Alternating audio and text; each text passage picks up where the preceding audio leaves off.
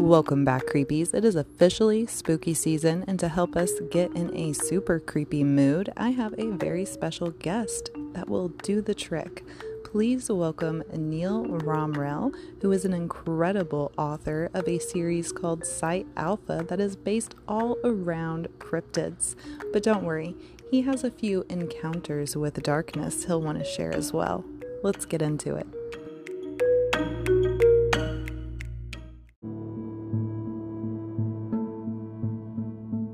I have also read your work. Not all of it. I haven't. I suck. I know. You're fine. I'm loving yours. I am into chapter 2. I freaking love Chuck.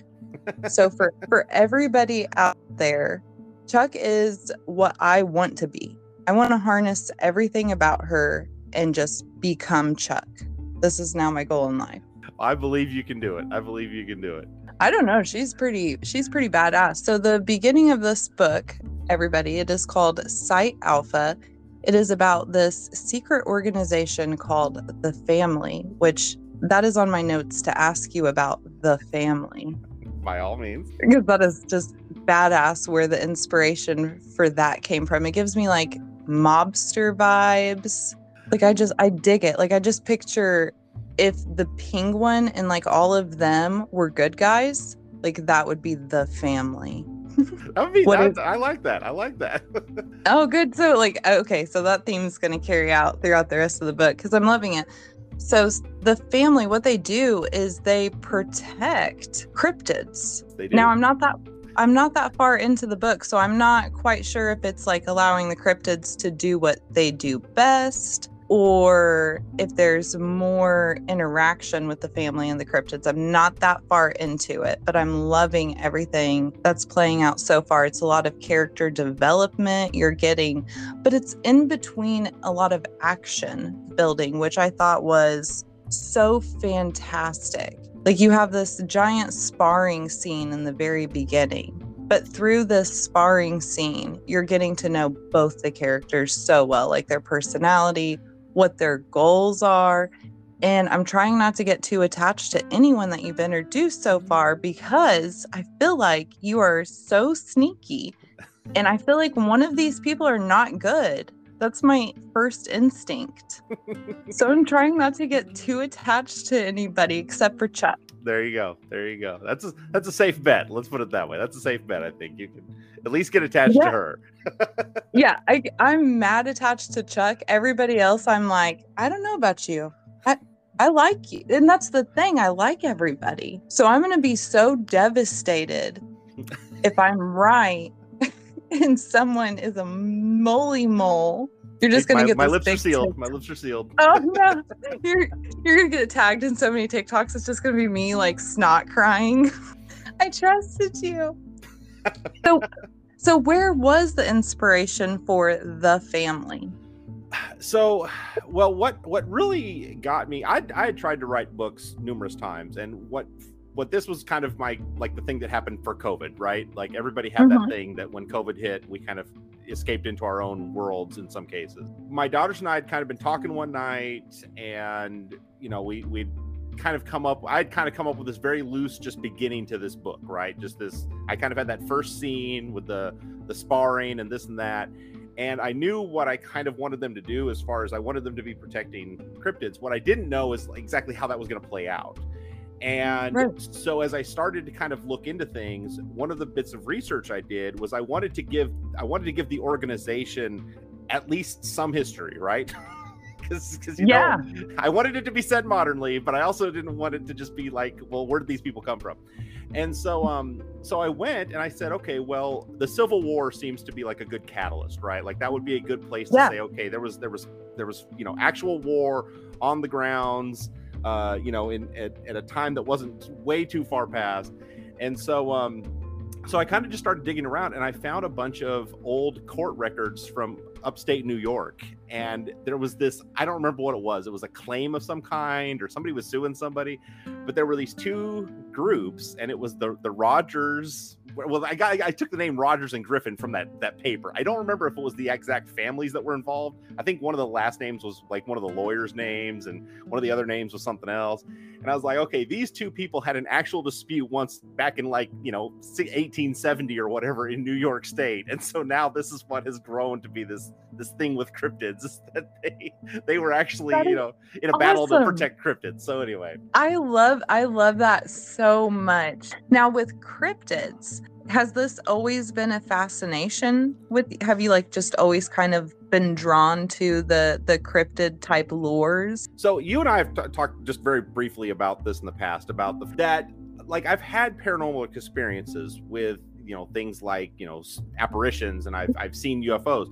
One thing I can never definitively say I've actually ever encountered is a cryptid. And so growing up where I grew up, which is out in Idaho, there's all these stories, Bigfoot and, lake monsters and all kinds of stuff. And I never personally had an experience with something like that. And that was also part of the catalyst of this book, is why have we not been able to find the definitive, the one smoking gun about cryptids? It always seems like it's, we're just barely at the edge of our ability to perceive it. Well, maybe it's because there's somebody out there that's dusting up the tracks all the time. You know what I'm saying? Somebody's out there actively trying to keep them safe from the rest of us. Yeah. It would probably screw things up. So we can't be we already as humans, we don't deserve animals. You know what I mean? Exactly. So we definitely don't deserve magical creatures. That was pretty much my thought process there. So. Yeah, I'm right there with you. And I've done a mini series on here where I went through the Indiana cryptids. Cool. But I basically try to debunk each and every single one of them, which some of them are Native American, inspired, or where they came from. So it was really stepping on toes, I felt like, to do that, but to look at everything from more of a skeptical mindset of, why do we have so many reportings of these creatures, but we don't have anything definitive? So what could it have been that people thought they saw? Oh, absolutely. And that was one of the things that I enjoyed the most about writing Site Alpha, is actually going back and doing a lot of the research on where legends about cryptids came from, right? Where did some of these creatures of the night get conjured up? Because it's not that cryptids are solely an American thing, but some of the more outrageous ones very much are anything that's spotted in North America. So. Yeah, we do have some really weird ones.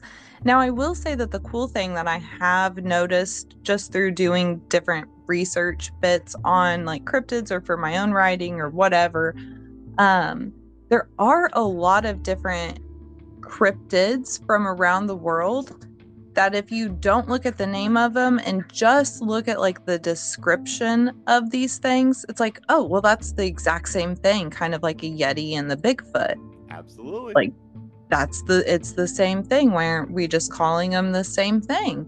But then it's the different cultures. So that's when it gets weird for me. And that's when it's hard for me to try to debunk something, when you can find it in different cultures around around the world and in different time periods. It would make more sense if it was something that started in the 19th century on, but when you can date it back to the 15th century and all of these different time periods that it's been reported, then that's when I start to get a little, well, that's odd. No, you're 100% correct on that. That is 100% the truth. And that's something that, it's very interesting, like you said, because it was one thing, now in the modern age with the internet, if somebody were to spot something and it gets around, the internet in 50 seconds kind of thing, right? Whereas back in the day, it would be almost impossible to have had somebody in the Himalayas have contacted somebody in, North America, or, and yet they all have these very similar stories. And it's oh, well, that does make you think, doesn't it? So have you been on paranormal investigations? So I have never done like a proper investigation. I will be honest. I have encountered some very interesting things in my time, but I've never properly gone out and been able to like say that, you know, I went and tried to actively go out and seek out the paranormal. Usually it's just something that kind of happens, you know? So, yeah. And the thing that's funny to me, I in my mind it's funny, and I assume that it's probably not that I'm trying to project funny onto other people. It's just when I tell some of the stories that I have about paranormal experiences, including like UFOs and stuff, are very like milquetoast, right? They're just so like literally the first time I saw what I know for a fact was a UFO, I was mowing my lawn as a kid, right? Like I'm just outside mowing the lawn, and that's when I see this unexplainable object in the sky. And it was like, oh, okay, that was really weird. But again, it wasn't like I was, you know, I didn't get, you know, sucked up through. I mean, who knows? I don't know. I might have. I did lose a little bit of time. I do know that, but I don't know what happened, you know, other than that I was standing on my lawnmower. But, you know, but stuff like that. And so it's, you know, it's not that I ever like go out actively going, hey, you know, it'd be really cool if I could go out and see a ghost at this haunted place. It's like, I'll be at somebody's house and they're like, oh, you know, we have some weird things happen. And I'll see something. I'll be like, well, you know, yeah, you've got a guy standing in your bathroom right now. Yeah, you sure do, supposed to be there. Yeah. So yeah, that's usually my experience with the paranormal. So they find you. So you are the person that I would want to take with me. Like, hello everyone, this is Neal. Right. Yeah. Oh, that's great. No, I think that you should, especially with the. I think that would be awesome marketing for your book. If you just went out in the woods looking for Bigfoot, just to see if you would sign your book. That would be cool. I have long, you know, it's something that I plan to do once I get a couple more books in the series out. Yes. Is I would like to start going to like Bigfoot conventions and things like that, and going to places. Because again, I grew up in Idaho. I do have some family out there. I would love to go out and hang around in the woods for a little while and try to figure out what's going on in the woods of the West. But anyway. Yeah, me too. I haven't left Indiana I have traveled to every state except for Hawaii and Alaska, but for paranormal investigations, it has strictly been in Indiana, which is a super creepy state. Doesn't get enough recognition for how creepy it is. But the whole country kind of has its own little weirdness that's going on. Very true. Very true. I'd love to explore. So if I make it out your way or to Idaho, you're going to have to come there too. Show me stomping grounds and Absolutely. We can go look for Bigfoot. There you go. So you hinted at paranormal experiences, but do you want to share where you've seen like a ghost maybe? Absolutely. My probably most profound paranormal encounter was with what I believe the Irish call a fetch, I think is what they actually call them. Like that's their proper name in folklore. But the thing that's weird about that experience is I had somebody with me, which is the reason that I don't feel bad sharing it in that regard, because there was a witness with me literally at the time that it happened. But I also don't like to share the names of the people involved, because somebody actually did die in this instance. So my gosh! Yeah, I'm not trying to like make light of that. It's just kind of one of those things where something happened that was actually a tragedy, but I encountered something during that tragedy that I can't explain, right? And that my friend that was with me, neither of us could explain, because it wouldn't make sense as far as, you know, the physics of the real world. It has to be a paranormal encounter. But literally when I was in high school, a friend of mine and I were helping with a talent show that the school was holding. And so I think we were supposed to take money, I think was what our gig was that time. It was whatever club was putting it on, we were part of that club. And so we had the school where I went to school in high school had two separate buildings. It was the main building, which was the school. And then we had this very old, like from the 50s radar station, like a huge, huge dome. And that was our gymnasium and auditorium. We're like housed inside this old radar station. And it was like, our school was like, it was kind of known for the fact that it had this huge dome thing sitting next to it. Yeah. And so we were in the dome, and the teacher that was supervising us or whatever said, hey, I need you guys to go back into my classroom and I forgot what she had forgotten. There was something she had forgotten in her classroom that we needed to go get. So she gives us the keys because there was nobody else in the main building. Everybody was, it was, you know, like I said, it was hours after school was out. We were, everybody that was supposed to, or that was there for this talent show was supposed to be in the dome exclusively. So we go back into the main body of the school and we come in, and there's, our school had this big long hallway in the middle of it. And then there was like all these like separate little areas all off the main hallway, right? There's all the different places like pods where the rooms were and everything. And as we're walking down that main hallway, these two other guys that were in our class came walking around from one of the other hallways, like from one of the little pod areas. And I'm like, in my mind, I'm thinking, why are they here? A, because it seems weird, but one of them, at least, I think one of their parents was part of the school system. So I mean, maybe that's, you know, like maybe you can excuse that away, like, okay. But we said, hello, we acknowledged them. We called them by name.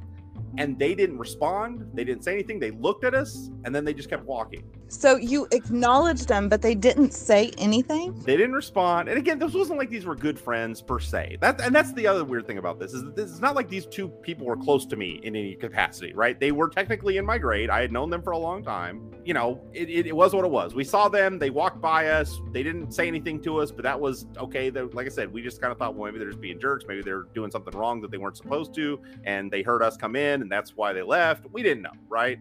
Right. So we go to the class, we get the stuff, we go back to the dome. We don't see them as we go back, but you know, again, whatever. So this talent show starts. The talent show started at 7:00. We had gone in about 15 minutes before the talent show started. So that all these numbers are very important when it all comes out. So the first like half of the talent show, there's like an intermission around, I don't know, 7:30, 7:45, something like that. Sometime a ways into the talent show, there's this intermission. And so we had gone in and sat down at that time, and we came back out because I guess it was our turn to run the snack counter or something. And there were these two girls in the lobby that were crying, and we were thinking that was kind of weird. And then if it had been like in the modern day, everybody's cell phones would have started lighting up because it's a small town. Word gets around eventually. Yeah. Back then, that was no such thing. It was, you know, you had to play telephone, you know, in person. And so it starts coming. Yeah, you know. So it gets back to us that there was a wreck. And then one of the people that we knew that was at the talent show came and said, oh, so-and-so and so-and-so were just in a really bad wreck, somebody said. And my friend and I looked at each other and was like, well, oh man, it must have happened literally the second they left the school, because we just saw them less than an hour ago inside the building. And everybody's like, oh, that's weird. Except that we didn't learn until the next day. That accident happened at like 6:40-ish or something. Like about the time we would have been seeing them is when the accident was happening, and it was happening miles from where the school was. It was not at the school. It was all the way on the other side of town, halfway out into the county. And so that a fetch is technically like when you see a specter of somebody who's about to die or who's about to befall a tragedy is what a fetch is. And that's what we encountered. It's the only way I can explain it, because those guys could not have been at the school and been getting in the wreck at the same time, you know? And so, so yeah, that was like the most profound one that I've ever personally. And like I said, my friend was there. He saw it too. He knew what happened. And anyway, so it was weird. That's so weird. I will share a very similar. So I was in high school, and I had this friend who was friends with everybody. This was one of those kids who he knew everyone. He knew everyone's dirt, but like he just kept it to himself unless he needed to use it. Like he was just one of those clever cats, and he was super cool. Well, I was pregnant at this time. This is after high school. Okay. Just ended high school. I immediately got pregnant after high school, and he graduated as well. And I look across the street, I'm driving, and I look across the street and I see my friend, and I'm just like, what is he? He lives in a different town. Like, what is he doing? It's just the next town over. So it's not that uncommon, but why would he be walking? Yeah. Like it made no sense that he would be walking down the sidewalk. He had a very nice car. Like we just didn't do that. We weren't that active as youngsters, I guess. So I just thought it was weird. He like did the little head nod at me. So he acknowledged that he saw me. And then later that day, I found out that the day before, so not the day of, but the day before, he had died in a car accident. Oh my gosh. So I was very like, there's no way. I just saw him yesterday. Again, I'm pregnant. I do have schizophrenia, but I didn't know that he was dead. Ugh. Yep. So it was just really, really weird. And I actually thought about him on my way home from work today, which is so weird. Like an old school song came on the radio that like never plays. And it was one of me and his favorite songs. Aww. Blueberry Yum Yum by Ludacris, just in case anyone thought that this was going to be like, oh, what a good song. I wonder what it was. Hey, music brings memories. That's all there is to it. It does. So I was in our old stomping grounds, like our old town that we would hang out in. That's where I was driving through. And I was like, oh, how cool that it played like at this point, and just did my little remembrance of him. And then you shared this story. Oh, my God. That's so weird. But yeah, no, so I have not even looked much into fetches or thought that that would be what I saw that day, but that's very interesting that you bring that up. I've seen like other apparitions, but I've never seen something that was that real. Does that make sense? You know what I'm saying? Like usually when you see something, it's blurry, or it's, you kind of know that there's somebody there, you can feel them, but you don't physically just see this absolute like image, right? And this was just like, it would literally have been if they were there in living person right there, living and breathing, walking by us, and we didn't know any different. And it was, like I said, it was just, I think that's the part that like still to this day, like it's the part that kind of is the spine tingler for me, is that this wasn't like we didn't see some kind of weird floating things. We didn't see anybody looking ugly or dead or anything. It was just, we literally just saw these two people walking. And at that same moment, they were, you know, getting in this, you know, horrific tragedy kind of situation. So it's creepy, but you never know. Stranger things happen, I guess. So that is very, very accurate. But yeah, no, I agree. It was the same thing, like flesh and blood. You wouldn't have thought anything was unusual about that, other than he was walking down the side of the walk. Like, so are you? I would say that you are a firm paranormal believer. Oh, 100%, 100%. My aunt. Now, you I believe mentioned this. Did you had an out of body experience, or you died, or something happened? Is this accurate? Oh yes, I forgot that we were going to talk about this. Okay. Yes, I have died. But no. So my aunt. I have an aunt who's my father's sister. When she was like 8 or 9, I don't know. She was like maybe before she was 10. She was at the. They were at the local swimming pool. And she dove in, and I don't remember what happened, if she hit her head, how exactly she ended up at the bottom of the pool, but she went down and didn't come back up. And somebody there that was not the lifeguard jumped in and pulled her out and started giving her CPR. And after she woke up, after she was revived and in the hospital or whatever happened to her, she knew who this man was. Even though this was a total stranger, not only did she know who this man was, she knew his name and everything else, but it's because what she said is that she was floating above herself and watching him give her CPR at the side of the pool while she watched him doing this. And like, so she had this whole weird out-of-body experience thing, right? And so when I was like 8 years old, I had to have surgery on my heart. And so I had gone in and they did this whole thing. And I think I was supposed to be asleep, but for some reason, one of the nurses woke me up. And I remember my mom being really mad about that. And so they just took me in and did the surgery anyway. But I'm awake during this surgery. And so they put this whole thing over your head and you can't see anything. And it was very bizarre. And again, I was 8 years old. But at some point, I remember the doctor telling me, hey, you're going to feel some pressure, because they had been trying to help me along, yada, yada, yada. And the next thing I know, they're taking me to a different room, which seemed really weird, right? But it wasn't like I was like floating above myself or anything. I just was watching the hallway go by as they were wheeling me into this other room. And so later on, at some point, I wake up in the hospital and everything's cool. Nobody tells me anything, says anything weird. I do my recovery. I go home. Fine. Years later, I'm like 16 or 17. I'm at home during watching, I don't know, it's probably with some of the guys from the band. We were watching like Discovery Channel or something, and they're showing this operation that I had. They're talking about this exact operation. And I asked my mom, it just something in, for some reason, seeing that on this TV screen triggered me to ask my mom, hey, why did they move me during surgery? And she gave me this really funny look, and she said, what? And I said, why did they take me out of the OR and put me in this other room during surgery? And she says, you remember that? And I said, yeah. And she got really like pale and was kind of weird about it. And eventually it comes out that I was dead. Like when they did the whole thing, like it stopped my heart or something. And so like I have this memory of being moved around when I was actually not supposed to be able to remember it, I guess. And it was just kind of one of those weird things. So anyway, it must run in the family. I don't know. That is so wild. So when you told your aunt's story, I was like, okay, that's generally like what people say when they die, or when they, you know, recall, when people say that they recall what happens when they died. It's a similar story to that, or they see a light and they go towards the light. You know, it's always one or those two things that happens. Right.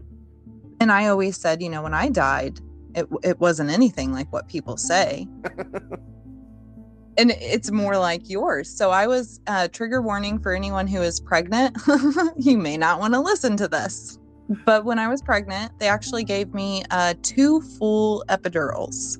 Oh, wow. And and they overdosed me. And I died. But oh my gosh. It was... I know. It was the funniest experience, though. Like, it was so funny. So my OBGYN that I had was this little tiny girl. She was so small, like a little fairy, so cute. And I was this giant walrus, you know? And so she comes up to me. I am overdosed, okay? Everything is hilarious to me because I'm dying right now. Like, I'm not getting the oxygen that I need. Like, it's a bad time. But I think everything is funny. It's got me like super high, basically, is how I felt in that moment. And so this little tiny woman walks up to me, and she's so concerned, and she's telling me that she's got to try to roll me over. And I'm just laughing at her because how is she going to move me? She is like a toothpick. But okay. So I'm hysterically laughing at this. Then everybody starts like telling me, like the nurses, my mom was in there, and everyone starts freaking out, telling me to breathe. And I'm like, I am breathing. So they actually bag me, which if anyone doesn't know what bagging someone is, it's like a form of CPR, but basically with a bag, you know? Oh my goodness. To try to get the person to breathe again, because I wasn't. And I remember, because they also had me hooked up to the heart monitor, and I remember looking over and seeing it flatline.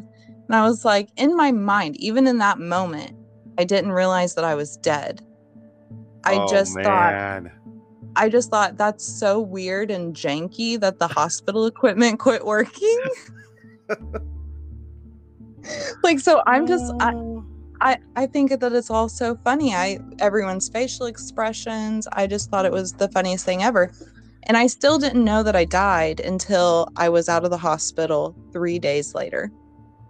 And I was sitting down talking about my pregnancy story, and someone asked, so when's the next kid? And I said, oh, probably never. That was like a wild experience that I don't think I want to do that again.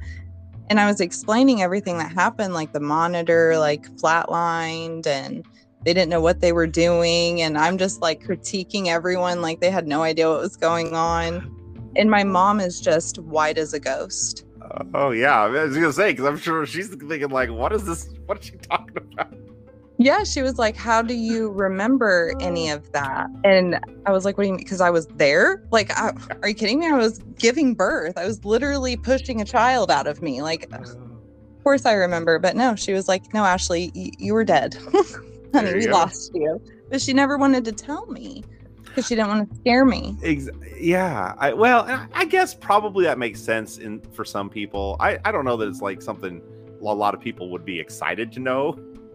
I would. Like, but, oh, yeah, that's so cool. But then there's some of us that are like, oh, no, okay, yeah, that's cool. That makes sense why I thought it was funny, I guess, but the woman who laughed at death, literally. But weird that we had very similar experiences. That makes me feel like our stories are true and everyone else I call shenanigans a little bit. Precisely. Shenanigans across the board. But we do have all of your links and socials that are down in the description. So everyone needs to go and check out Neal because he is freaking amazing. The moment he came across my FYP, he was just this awesome dude, and he had a bow tie on. Like, you guys don't understand how much I freaking love bow ties. I'm literally wearing my bow tie right now because I didn't have time to change after getting home from work today. So. Yes. I demand when you make merch, there is a bow tie. I will see what I can do about the bow tie. I think I might be able to pull that off. Heck yeah, because I'll buy it. I have my Deadpool bow tie and I wear that. There you go.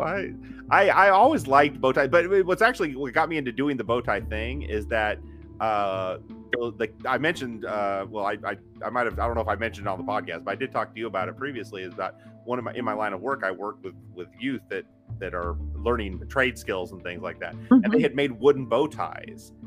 And they were so freaking cool. And I got one that's got it's got like a clock on it, and it just looks so freaking awesome. And so I was like, yes, I need to get more of these. Yes. So then it turned into like my kids giving me bow ties because they're like, okay, fine, Dad, here you go, whatever. It's like, yes. So yeah, that's part of why I have as many bow ties as I do have, because when I was a kid, I couldn't figure out how to tie them, and now I know how to tie them, and I'm like, I want to wear them all the time. Mm-hmm. My Deadpool one's one of the fake ones. It's like a clip-on in the back. It's a cool though. I like it.